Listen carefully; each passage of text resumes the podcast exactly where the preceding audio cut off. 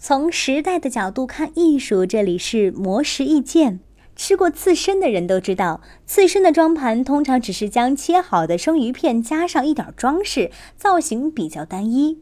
而在日本，有一个叫做美金的父亲，他从来没学过画画，也没有厨艺背景，却把刺身当画笔，用双手排成一幅幅精致的画，为儿子画出了无数个动画人物。因为临海而居，美金的儿子很喜欢吃生鱼片。但却从来不知道自己吃的是什么鱼。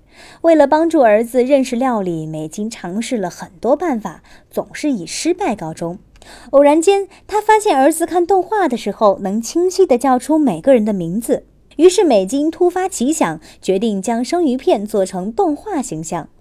但实际操作起来并不容易，因为毫无料理经验的美金不仅要将生鱼片切得厚薄均匀，还要摆成让孩子轻松辨认的角色造型。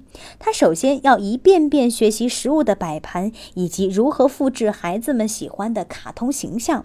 从构思到画上同等大小的造型，再到切鱼摆盘，每次都要花上大半天时间。为了保持生鱼片新鲜的口感，摆盘的环节还必须在半小时内完成。在不断的学习和实践中，美金对于刺身的处理手法逐渐达到炉火纯青的地步。在他的手下，鱼皮可以用来做成有花纹的服装，而透明的鱼肉则可做成朦胧美丽的裙摆或翅膀，带来吹弹可破之感。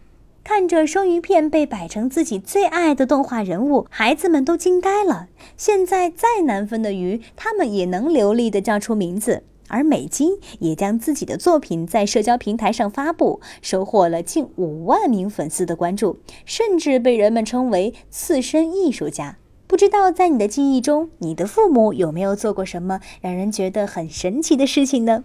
欢迎留言分享。